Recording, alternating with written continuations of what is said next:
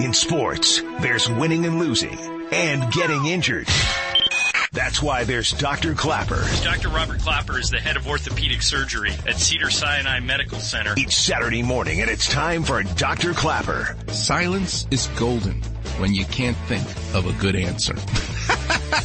this is the Weekend Warrior Show presented by Cedar Sinai on ESPN LA 710 and the ESPN app. Hey, Dr. Klapper. How are you?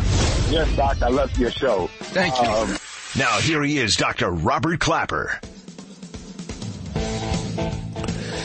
Good morning, Los Angeles, and welcome to another edition of the Weekend Warrior Show. I'm your host, Dr. Robert Klapper. I'm an orthopedic surgeon at Cedar Sinai for 31 years. Wow. I am so excited for my guest today. He's calling in from Atlanta. He's my favorite sports announcer for NCAA football. His name is Brad Nessler. I've been listening to him call games for years, but this year he really outdid himself. This year we saw LSU and their quarterback Joe Burrow break every record a player could possibly break. He won everything. SEC championship, Heisman trophy, and the national championship. I saw every game, but more importantly, I heard Brad Nessler call so many of the games. And I really studied how he used his voice as an instrument. Just like my tools in surgery, Brad Nessler used his voice. The speed, the tempo, the highs, the lows, when to allow crowd noise, storytelling. He does it all to such a level of expertise and it made me think all week, where in art, where in sports, where in surgery do we see the voice as an instrument or a tool? Well, in art, nobody mastered the pace, the tempo, the phrasing of his voice better than Italian tenor Luciano Pavarotti. You don't have to understand Italian to feel the power in his voice. And in a minute, you're going to hear how he fought with his dad, who is also a tenor, about technique nowhere near the notoriety of his, son, but their battles were about this technique. And in sports growing up, nobody in my lifetime had more powerful a voice in sports than Jim McKay, the host of ABC Wide World of Sports, their very first announcer. Let me tell you something. ESPN would never exist if Wide World of Sports was not created. And if it wasn't for Jim McKay, there'd be no wide world of sports. He used his voice to tell stories that made you want to see the demolition derby car driver or that diver in Acapulco.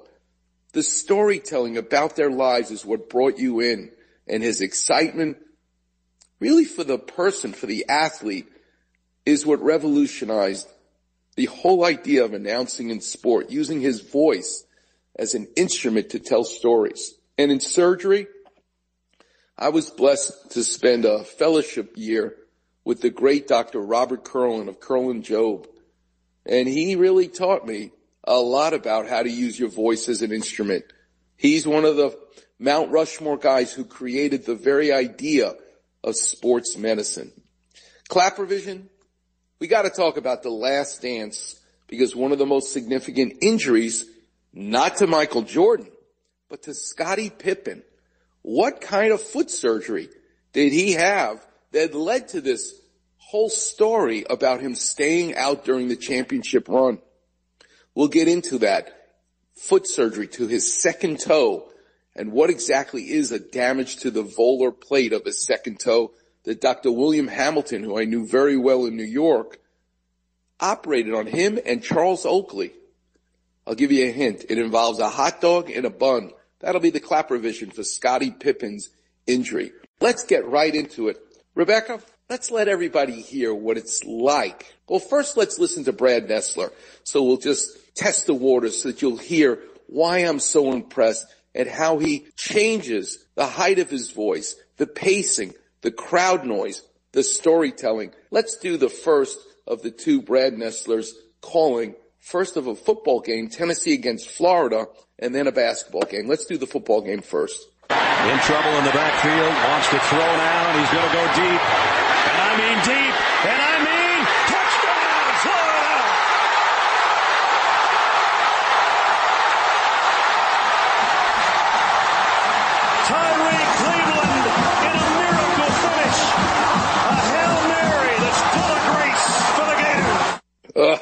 love it.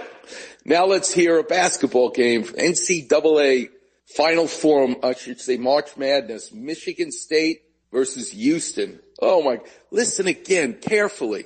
This is not an accident. This is an artist at work. High, low, allowing the crowd noise, storytelling. Ah, I just love it. Brad Nessler. Let's listen to this basketball game. He rifles it right in front of us to Abdur-Rahkman at midcourt. Extra pass. And it goes for the win! The three-pointer by Jordan Poole! A freshman has won it for the There's such an art. It's such a craft. It's just beautiful to listen to. Let's listen. Again, we don't speak a lick of Italian, you and me. Kobe did, but not you and me. Listen to Luciano Pavarotti recital. We'll do one and two.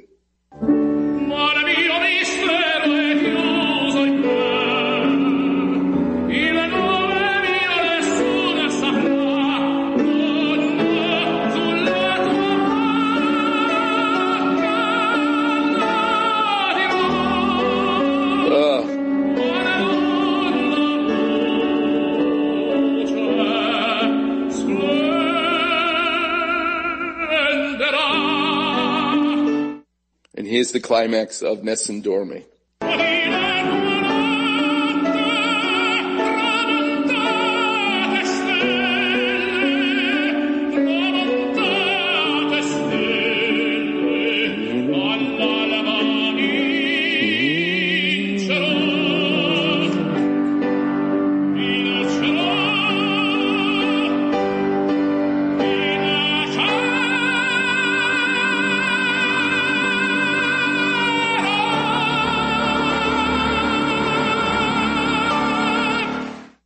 Okay, only on this show will we compare Pavarotti to a Tennessee Florida game.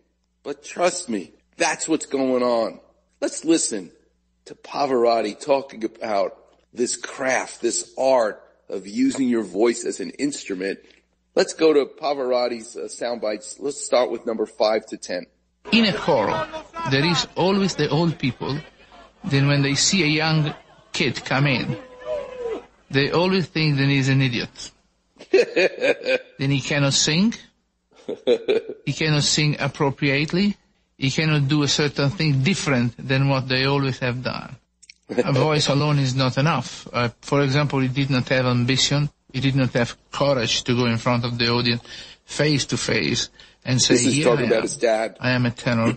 I would like to sing. I want to sing. That my father was unable to say. I think I was a little like him at the beginning, but Pola, who was a tenor already, he really gave me the pushing with example. Pola was Every day, teacher. I remember for six months, consecutive months, I just make vocalize, E-U-Y, and nothing else than that, just to open this joy. Because I was a little close. TMJ. I remember very well. Every time it was, uh, for example, explaining the, the, the cover sound, the, the suoni di passaggio, I always try, and of course I crack, and, it, and I say, I cannot do it. And he says, listen, and he make the sound, and he says, if I do this, then I am a person, you can do this, you are an animal. I always remember that. Of course he was joking, because very, very. This is Voice talking. Voice is one question, but you must have musicality. You must have rhythmicality, intelligence, memory. To make a complete artist, you have so many, many, many things. Together, you make a great singer. This is Giuseppe Di Stefano. And uh, This is the terror who make me fight with my father. Because when he come out, I say to him, Papa, I, I like this more. I don't want to take Gigli in less consideration.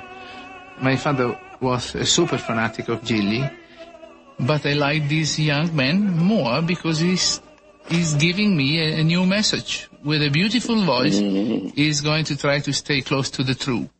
And he make open sound and they excite me. Di Stefano had the exceptional interpretive skills of a great creative artist, and I believe Luciano learned a lot from him.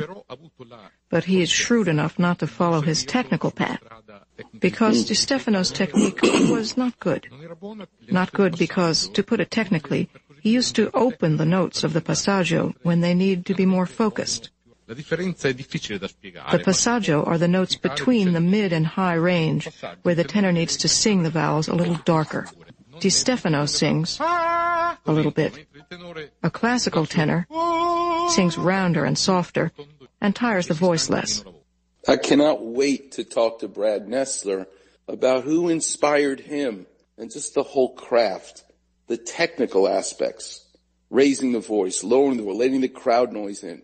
Jim McKay with ABC Wide World of Sports was the most influential announcer using your voice as an instrument in my lifetime. Let's go one through eight at the beginnings of Jim McKay and you'll hear him speaking in the beginning about the birth of ABC Wide World of Sports, which ultimately leads to ESPN. Let's hear the beginning. Spanning the globe to bring you the constant variety of sport, the thrill of victory, and the agony of defeat.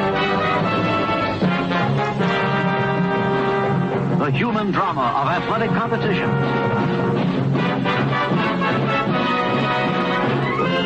This is ABC's Wide World of Sport.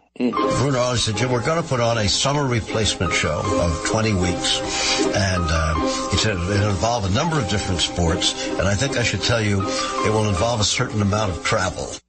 World of Sports, since it didn't have the great events, was an abject lesson in great storytelling.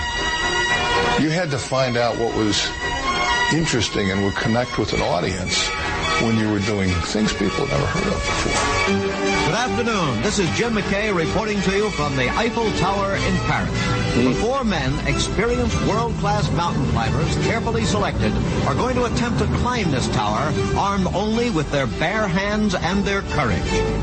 Jim understood what that show was about. And that show wasn't just about going to a rugby game and announcing the rugby game. So you were mm. introducing new sports, new people, new countries, new cultures.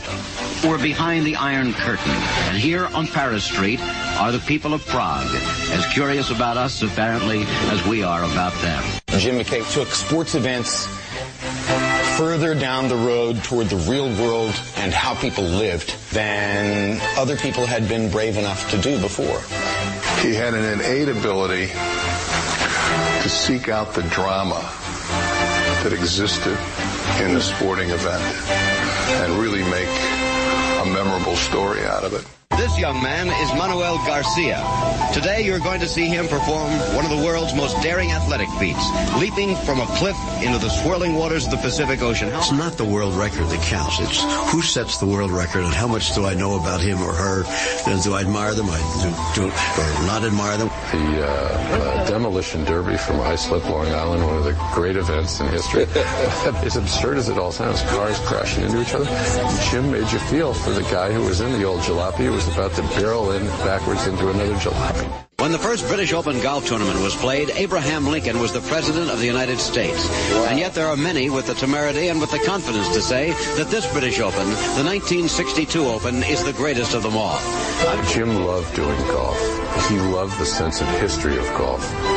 He loved the sense of fair play, that you were your own referee. Now Arnold Palmer about a 20-footer. Hello. And he made it.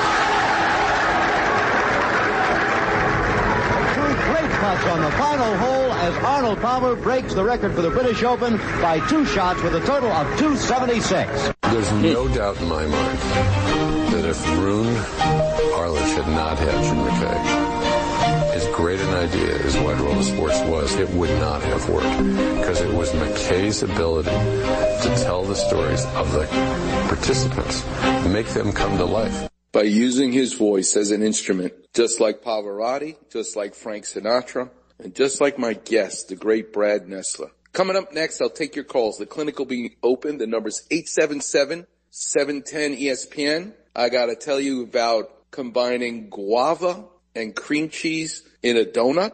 I gotta tell you about this place called Trader Joe's and what they have there for chocolate that I discovered that will blow your mind. And I also want to do some clap revision. Talk about the last dance. What was Scottie Pippen's injury that kept him out of the lineup? We'll get into all of that and your calls. The number is 877-710 ESPN. You're listening to the one and only Weekend Warriors show here on 710 ESPN. You're listening to the Weekend Warrior Show, presented by Cedar Sinai. In trouble in the backfield, wants to throw down. He's going to go deep. And I mean deep. And I mean touchdown, Florida!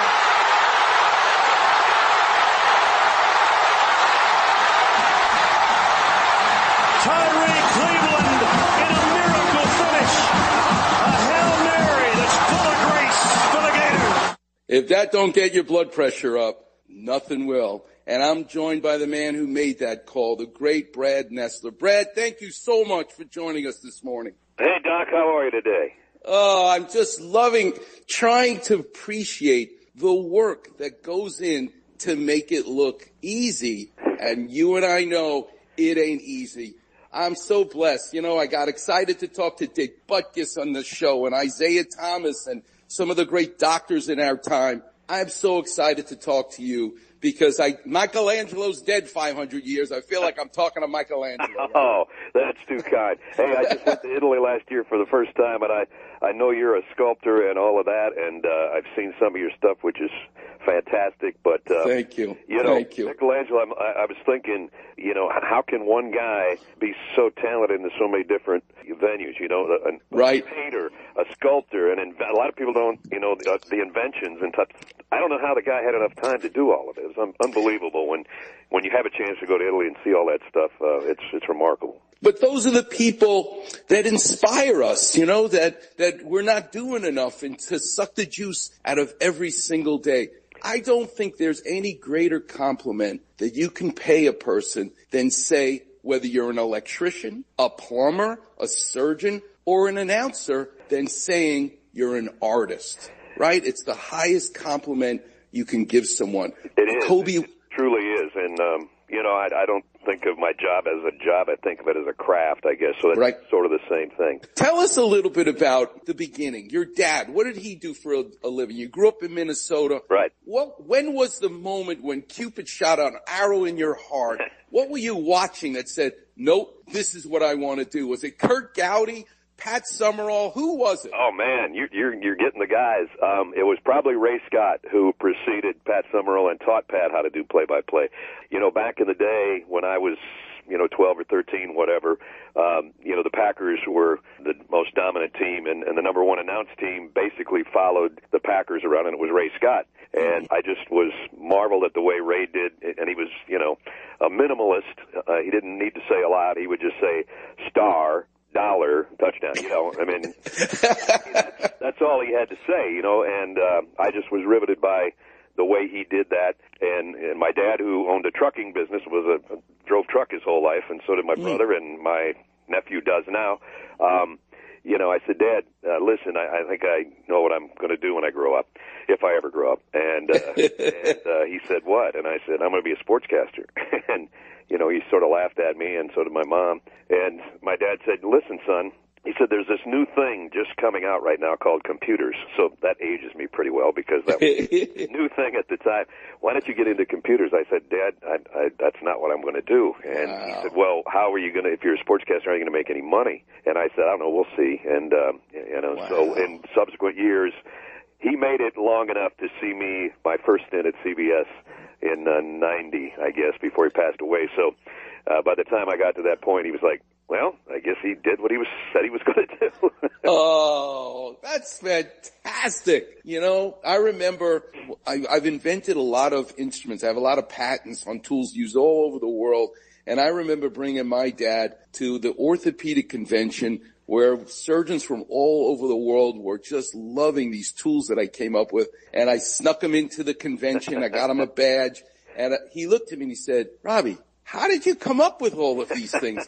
And I said, you taught me that. He goes, me, I'm a carpenter. How could I teach you this? Right. I said, I remember the day when you brought the Milwaukee Sawzall home and it changed your life. And he Wow. looks at me like, what does the Milwaukee Sawzall have to do with orthopedic surgery? I said everything. Because Everything. you, you didn't have to use a hammer and a, and a chisel to carve out in the two by four to put the outlet box in the stud. you could use them all. And I just remember it made such an impression on me how much that changed your life. I said, that's why I've invented these tools. It was amazing. So what a great feeling to be able to make your dad proud that you went the direction you went. And you with your dad, that's an awesome story. And I, I think the only thing I got my work ethic from my dad because he would get up at like one thirty in the morning and he'd drive truck till six o'clock at night, and that's when we had dinner, and then he had to go better to bed early because he had to do it again the next day.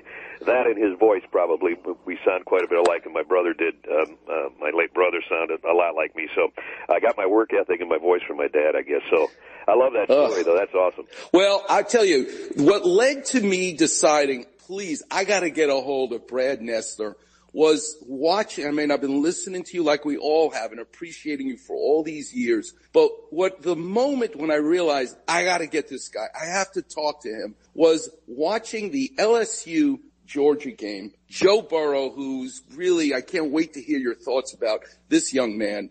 But there was a moment in the game where Gary Danielson says, oh my God, that's gotta be at least seven seconds. Look how long he's holding on to the ball. One Mississippi, two Mississippi. And you said something like, well, maybe it's a few more seconds if it's a Louisiana, not a Mississippi.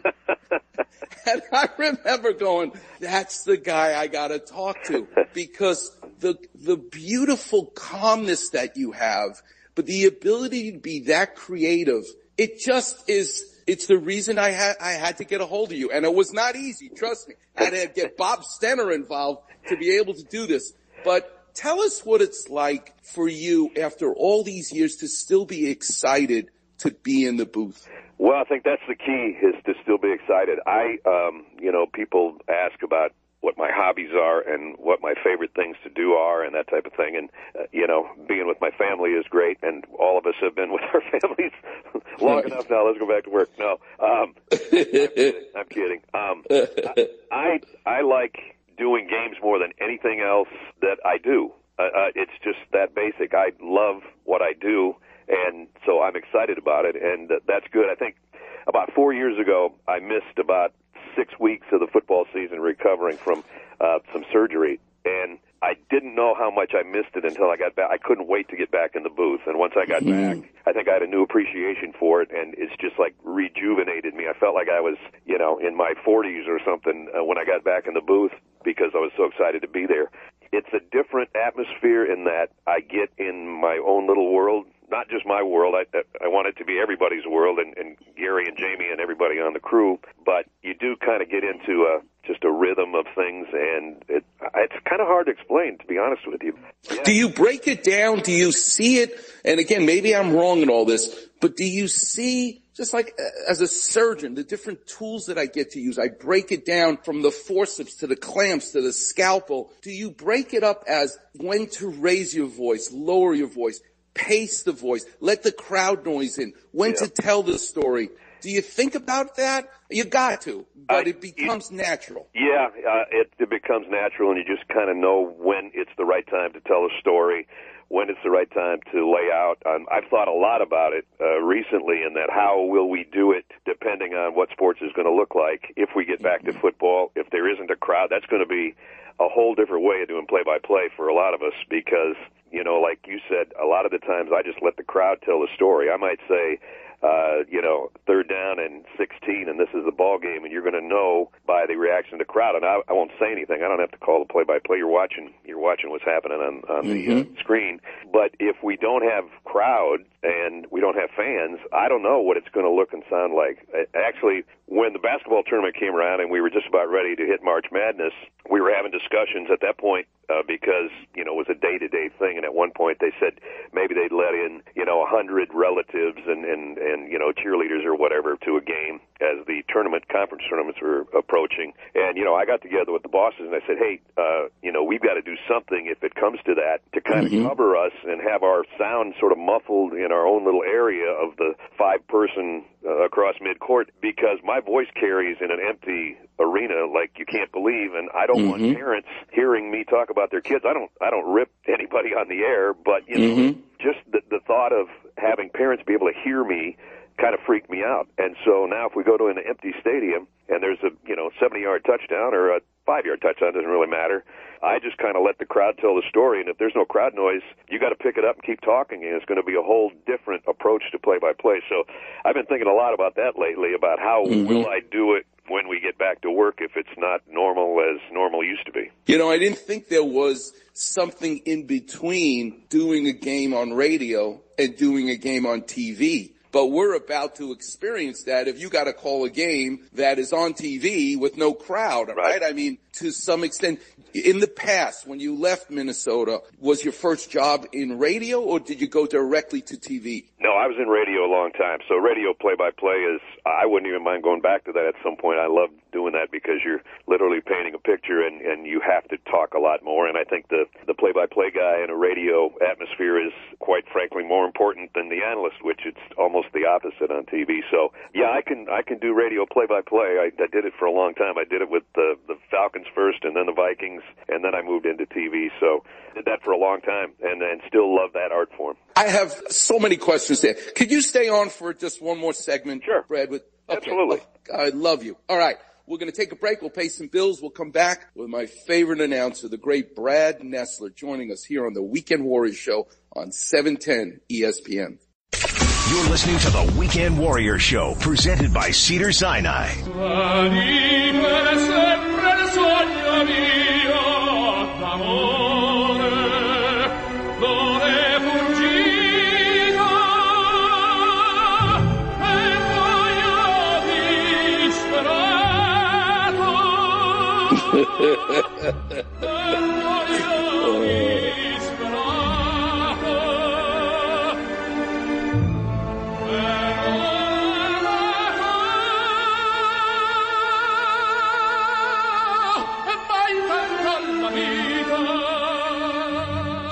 talking to the Pavarotti of sports announcing, the great Brad Nessler.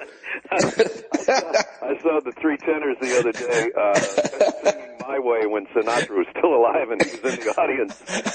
He looked at those three guys and just looked at them like, "I don't think I'd do it that way."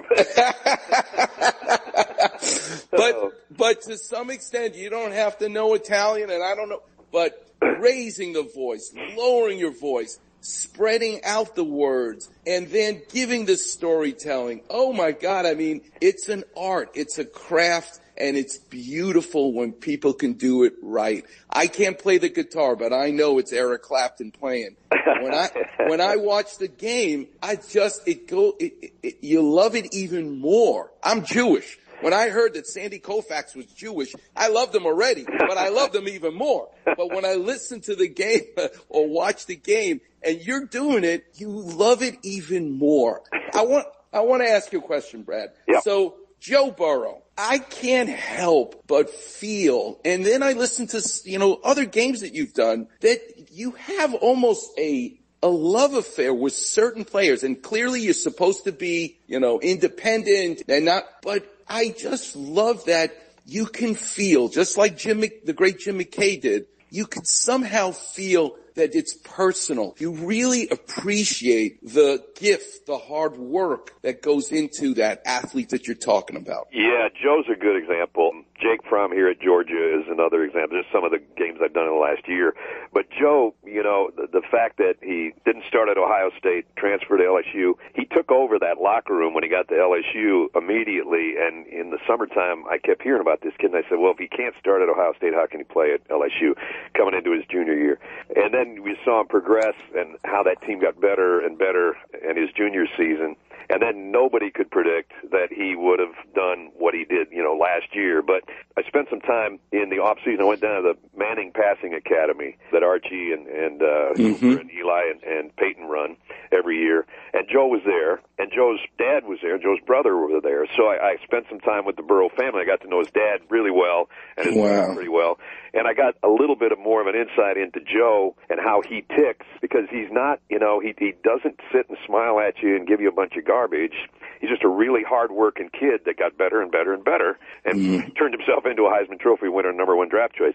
But because I spent that time, I think, and then we did so many games, and you have time to spend with them, you know, the Friday, the Friday before the game, you get a little tainted sometimes. I I think uh, same with Tua the year before. I think you spend so much time with a kid that you go, wow, he has really worked his butt off, and he's just a remarkable, a remarkable kid, and is having a remarkable season. And that probably seeps through when you do the game, I guess. If you, Yeah. if you don't like somebody, you know, you might be more likely to go, ah, whatever.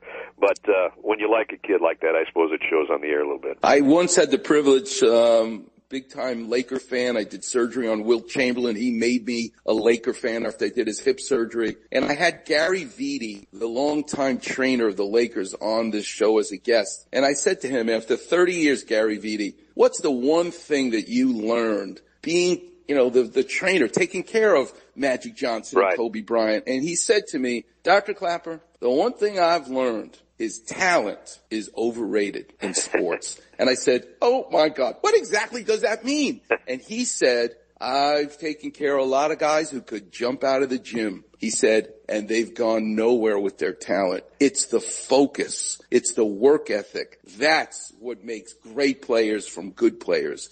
And I think that that's something that you must appreciate in your line of work as well as in the athletes like Joe Burrow.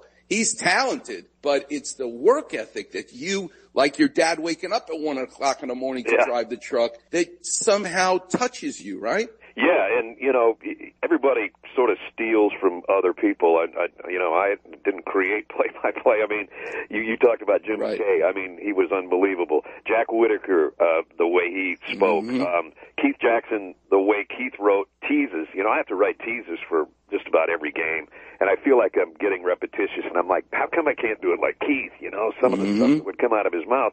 Dick Enberg was a storyteller while he was doing play by play. Vin Scully, one of the greatest ever in any sport. A lot of people mm-hmm. don't realize how good he was at doing football. You know, before he became mm. just the Dodgers. And mm-hmm. there's so many guys, and and you know, over the years, I, I think you know you kind of steal a little bit here and a little bit there, and it becomes part of what you do. And you know, Pat Summerall probably. I, I mentioned Ray Scott earlier. Uh, Pat Summerall, I still think is the best football announcer that has ever lived, and I just love the way he did it. You know, Jack Buck was a great storyteller, not necessarily when he was doing the games, but if you ever saw him at a banquet or a speaking engagement, I mean, the guy was unbelievable. So you know, you take a little bit from everybody, and I think you take some from athletes too. You mentioned work ethic. Uh, you know, Kobe Bryant was one of the most talented players ever, but it was uh, his work ethic that I think made him one of the greatest ever. And so you got to kind of mix it all together. Yeah, you can you can run the 40 and 438, but if you can't catch the ball or you don't work hard at it, you're just a fast guy. You know, they say Keith Jackson used to scribble on pieces of paper little vignettes, little, and he stuff them in his, in his pocket. And so that he had the confidence, he wasn't nervous when he did a game, that if there was any downtime, that he could pull something out. And do, do you have any tricks like that or are you just, the notes that you take, the, the fill in the gap time? What's your process like? Um, I, I don't do the